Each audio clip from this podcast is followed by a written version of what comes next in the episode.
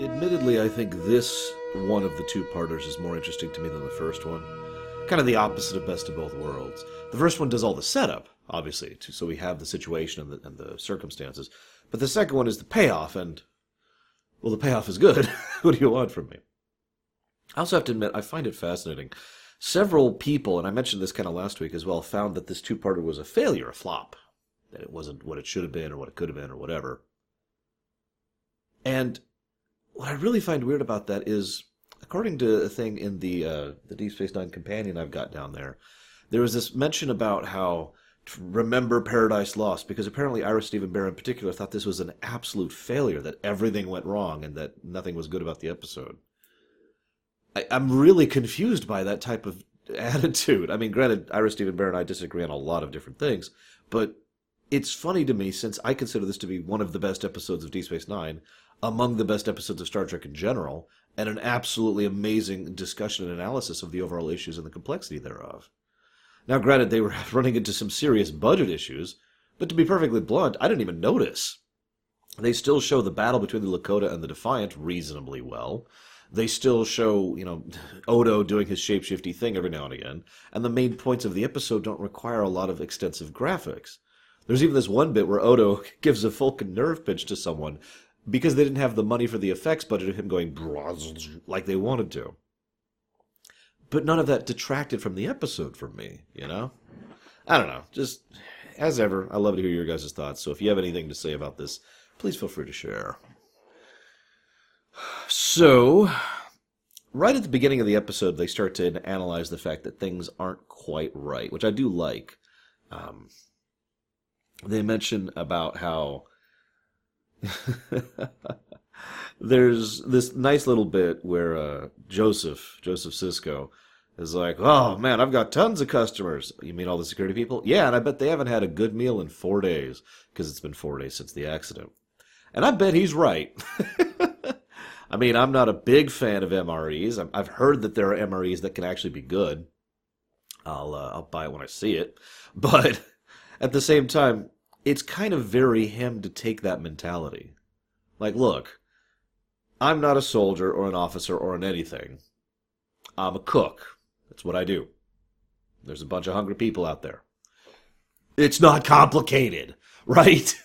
And that the pseudo-simplicity of that outlook is very helpful. But there's a nice touch on that, almost the very next scene. I'm kind of bouncing around a bit because the episode itself kind of dances between two perspectives for a bit.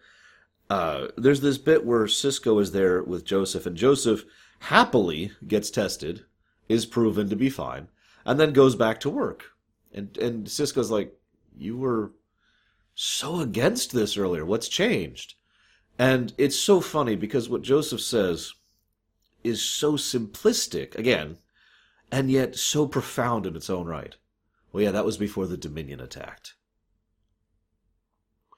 One of the unfortunate realities is that, and there's a line about this in the episode too, public support will change based on circumstance. Now, I mean, I know that sounds like a duh, but what I mean by that is, to go with a slightly less modern event, World War II. The polls and the overall general consensus of the population of the United States of America during World War II was, we're staying out of it. A lot of people who have studied this probably know what I'm talking about. There were several people at several levels of government who were doing things that could be perceived as treasonous in order to try and get support to Britain and to the Western Front in general. Then Pearl Harbor happened. Now, there's still some debate to this very day, actually, about the exact nature of the Pearl Harbor thing and if it was allowed to go forward and if it wasn't. I don't personally think it was deliberately allowed to go forward. But it is worth noting that the Pearl Harbor thing immediately and substantially changed public opinion in favor of war. And that's kind of what we have seeing here on Earth. Joseph Sisko, of course, as ever, provides us the down-to-earth, individual perspective. He was very adamantly against these security measures until there was an attack that knocked out the power grid of the entire planet. And then he was in favor of them. And again, as the Federation president mentions later, I forget how he pronounces his name. Don't ask me to. It's like Jarish Inyo or something like that. Anyways, the Federation president flat out says the popular opinion right now is in favor of these security measures, is in favor of trying to keep this in place. I would actually risk running into running against popular opinion if I decided to try and pull back on these things. It's an interesting insight into things because it's also the sort of thing that's always temporary, right? You kind of, it's like, ha, outrage, and then outrage slowly dies down over time, especially if it's not renewed. And I'm not saying it wouldn't be renewed or not. It's just an interesting insight into the mentality of the whole situation. And again, kind of showcases the dynamic nature of human existence, or at least sentient sapient existence. By which I mean, we are adaptive beings. If I was to use one word to describe humanity, it would be the word adaptive. We, you know, Joseph Sisko, I'll use him as the specific. I want to live. I don't care if it's a shorter life. I don't care if it's a less secure life. I want to live. Oh, God, quick, security, security, security.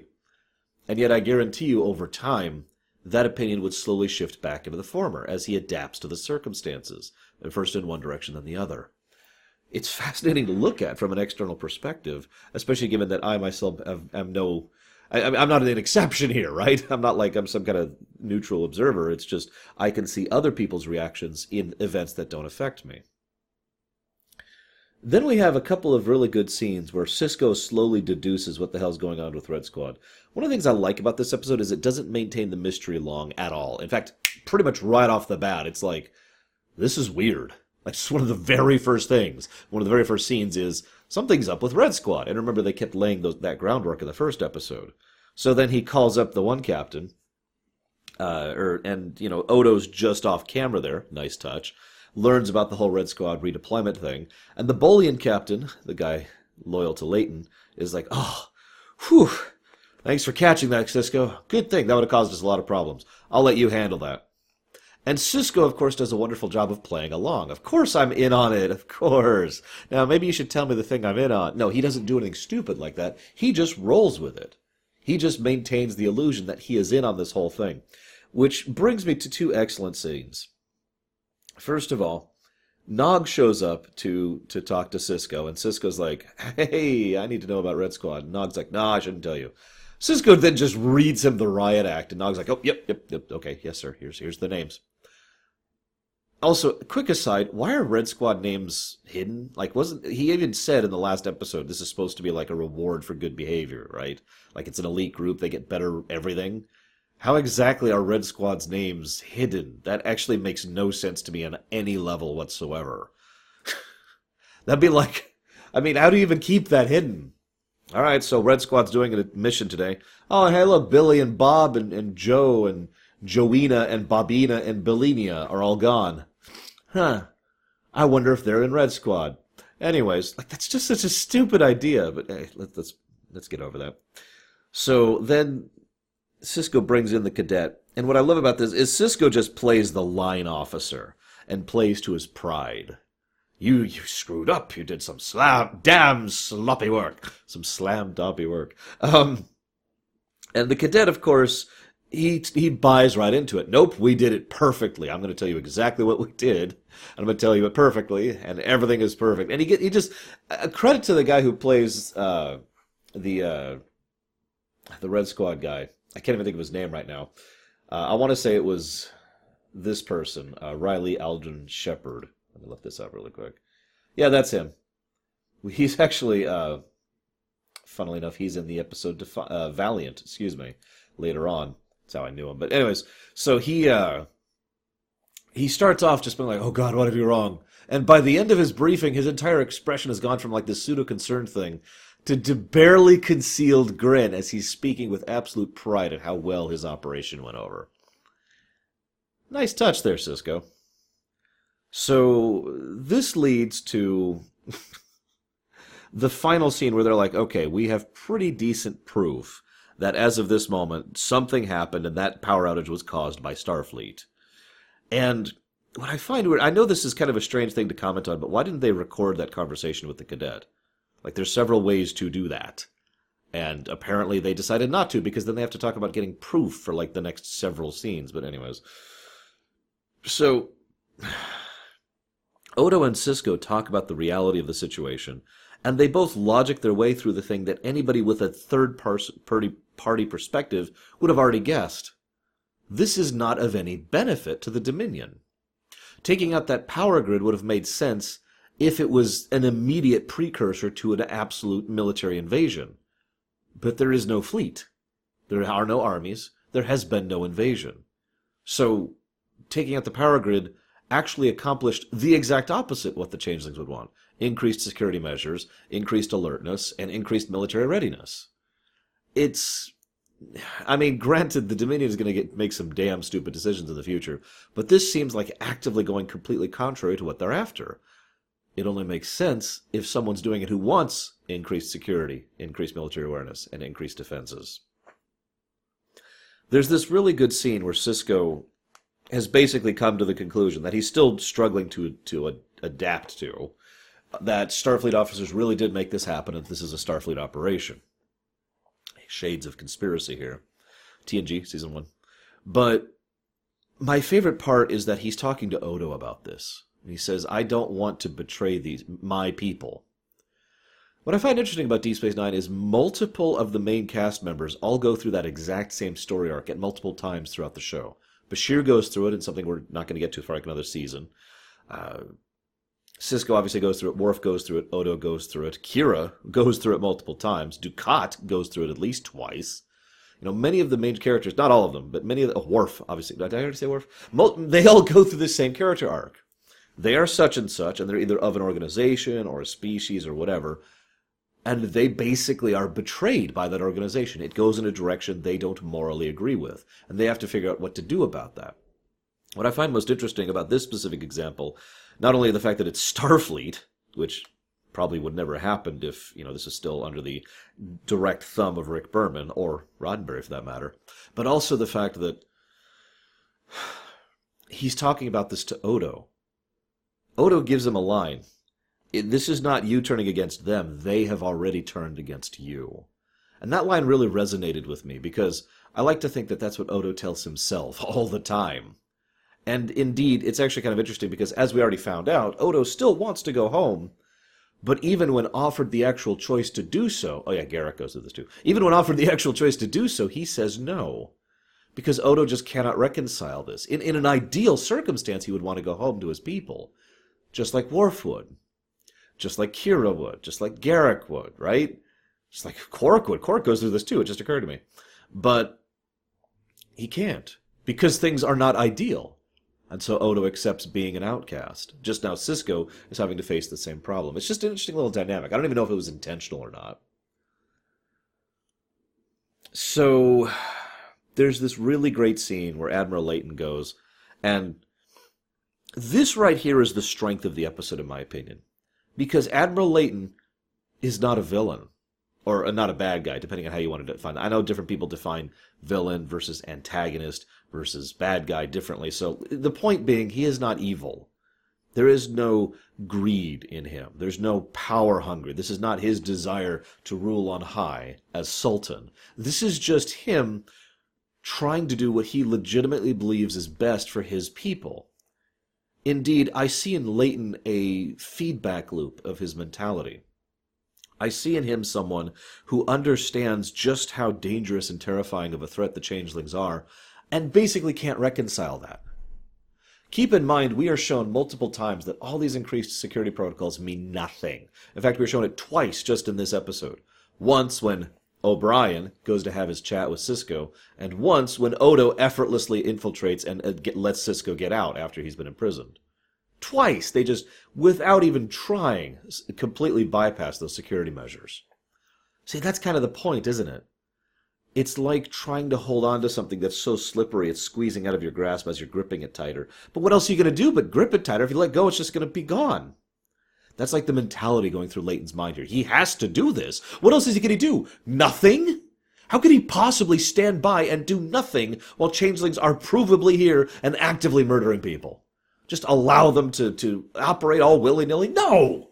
No, this is Starfleet, and this is his home, and his jurisdiction, and his job, his duty, his responsibility to try and save these people from this external threat at whatever cost. We'll have to find some new way of fighting it, some method of combating these changeling bastards that are ruining my home.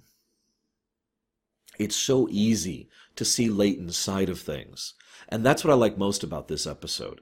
It doesn't portray him as a bad guy. In any sense, really. It portrays him as someone who is effectively lost.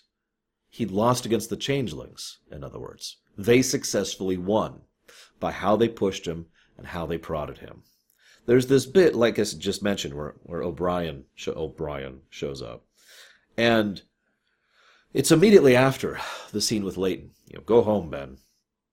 And O'Brien's there. And he says, hey, I just wanted to chat for a bit. It's okay. Listen, how many of us do you think there are here? Would you believe there's only 4 of us on the entire planet? Now, I got to be honest, both when I was a kid and in every repeat viewing, my first thought is, you have that many? I mean, the Federation's a big place. You have 4 changelings assigned to one planet? Jesus. I mean, I know it's the headquarters and all. But at the same time, O'Brien's point, you know, the changeling's point is very well received, isn't it? Think about it. If you have that level of infiltration capacity, you don't need more than 4, do you? Like he himself says. Now, he also has one other line, which I wrote down because I wanted to get it word for word. We don't fear you the way you fear us. Now, that is a very interesting line and very accurate for the way the Changelings have been portrayed. Because, remember, the Changelings do fear solids. That is arguably one of the main predominant points behind their mentality and everything they've been doing for the last several millennia at this point. The entire establishment of the Dominion was because of fear of solids, because of their need for security and eventually their need for order.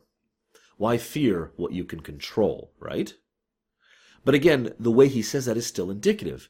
We do not fear you the same way you fear us. And that's the part that really makes that brilliant. Because one changeling does not fear an army of solids. But an army of solids is terrified of one changeling. So then, of course, Sisko has this wonderful scene with his dad.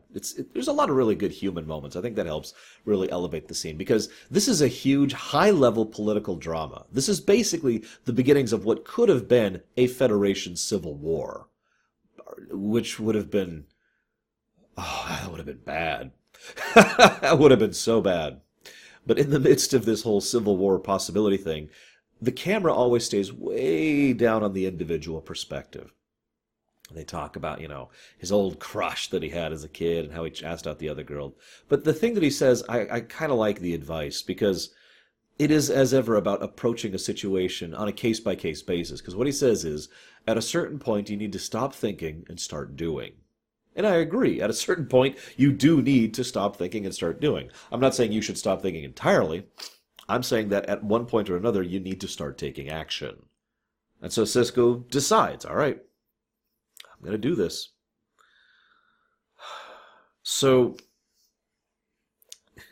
Sisko tries to go take his evidence to the president.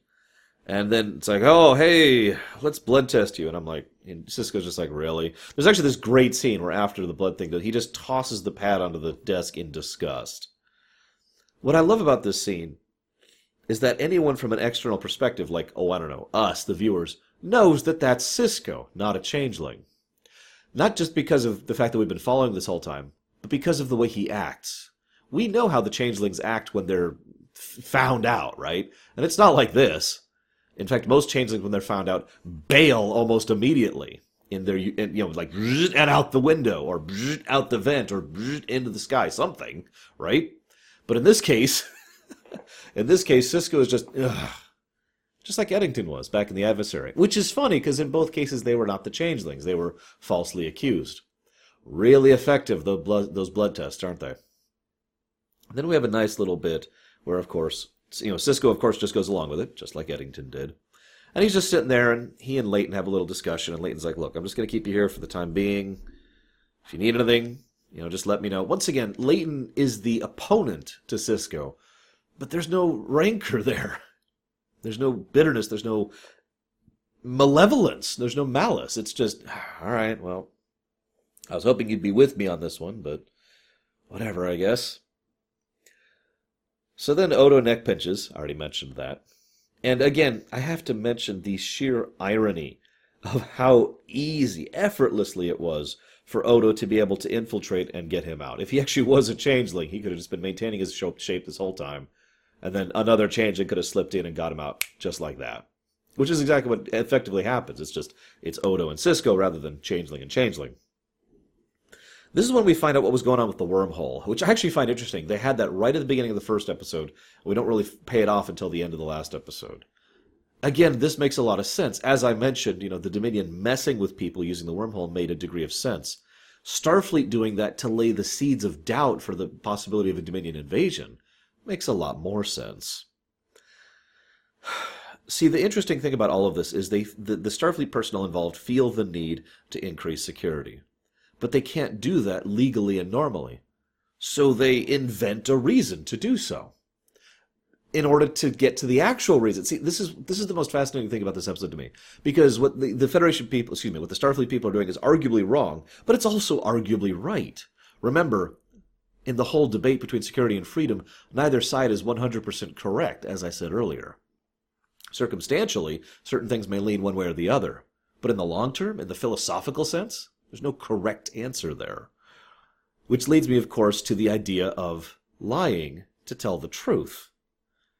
What Leighton and his people are doing, what his coup is doing, is deceiving and lying and manipulating people for the efforts of a truth that the changeling, because the changeling threat is real. The Antwerp bombing was real. The changelings are on Earth. This is a proven fact. And yet they can't just use that as justification. They need to come up with all this other stuff. It's fascinating in its own right. There's this little bit, I just wrote this note here as an aside. The whole crew of the Defiant's been replaced by changelings. What? Does anyone believe that? That's actually insane. Why would they do that? Anyways, I'm getting off topic. So, this is the real point here. I feel like this is probably the one and only way the episode stumbles a little bit. Sisko makes it clear that he is adamantly against this whole thing on a moral principle perspective, that this is wrong, that you have betrayed Starfleet, that you have betrayed us. You talk to me of loyalty, you've betrayed your oath, blah, blah, blah, blah, blah. Leighton himself, of course, talks about the chain of command and how loyalty is a thing and how you, at a certain point you have to obey your officers. This is a whole topic I could discuss about the very nature of chain of command and the weirdly morphic nature of chain of command, which is true in real-life militaries as well.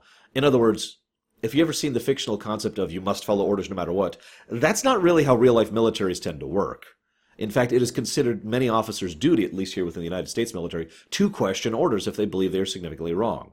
If, however, that question is then answered properly, it is then your job, even if you disagree with them, to do everything you can to fulfill that order. In other words, questioning the chain of command is built into the chain of command.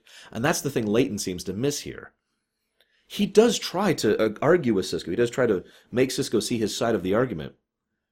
But ultimately he fails because Sisko is so morally against the entire idea from a baseline.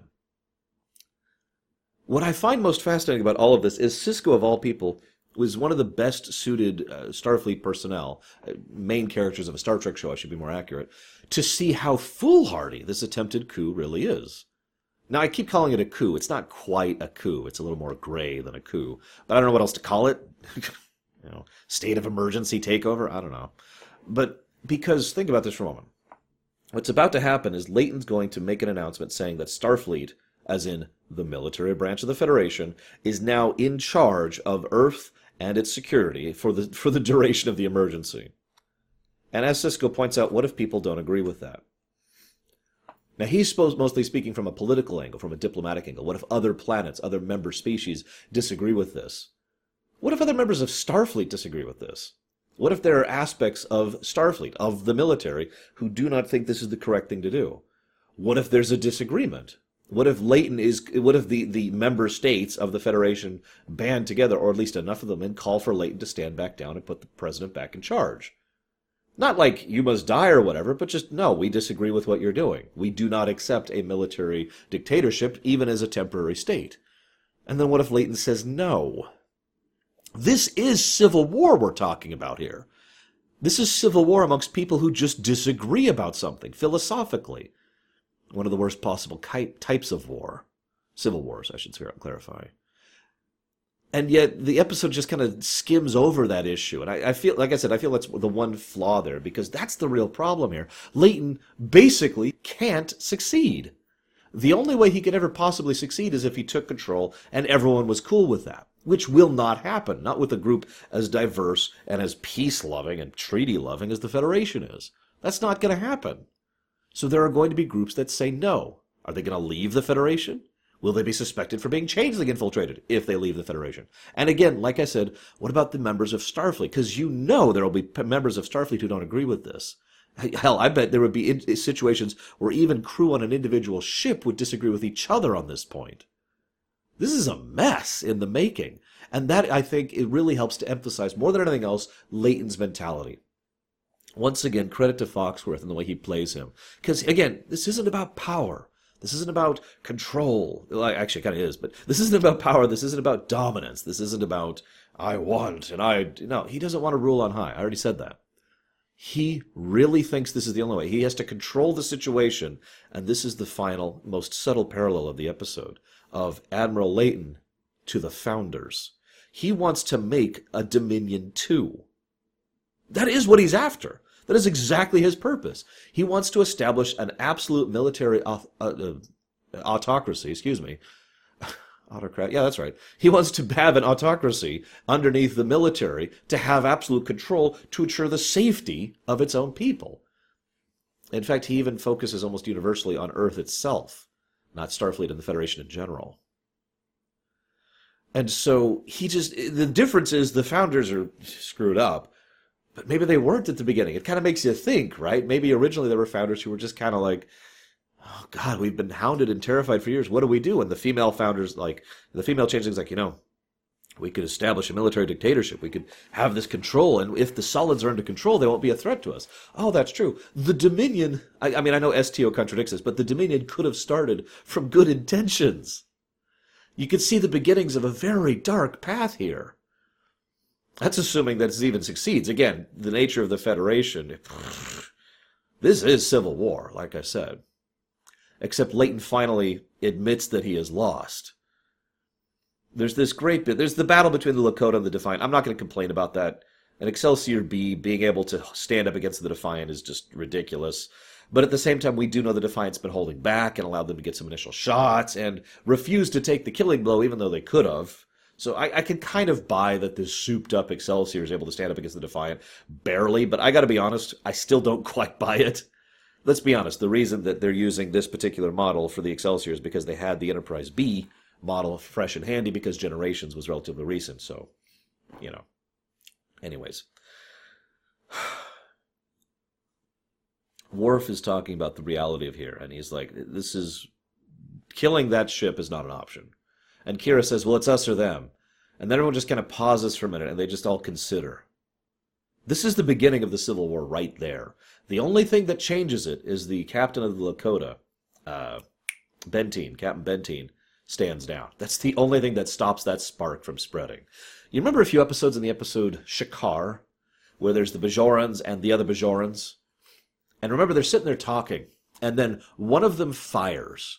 And then Kira, Shakar, and the Colonel, I forget his name, please forgive me, are just frantically, no, stop, no. Everyone put your weapons down. Everyone stop. And they came that close. That's what this incident was. It was that close to being a spark that would have actually caught. Now, by luck, it didn't catch. But you'll notice there were 26 casualties. 2 known casualties, 2 deaths on the Defiant, and 24 suspected casualties on the Lakota.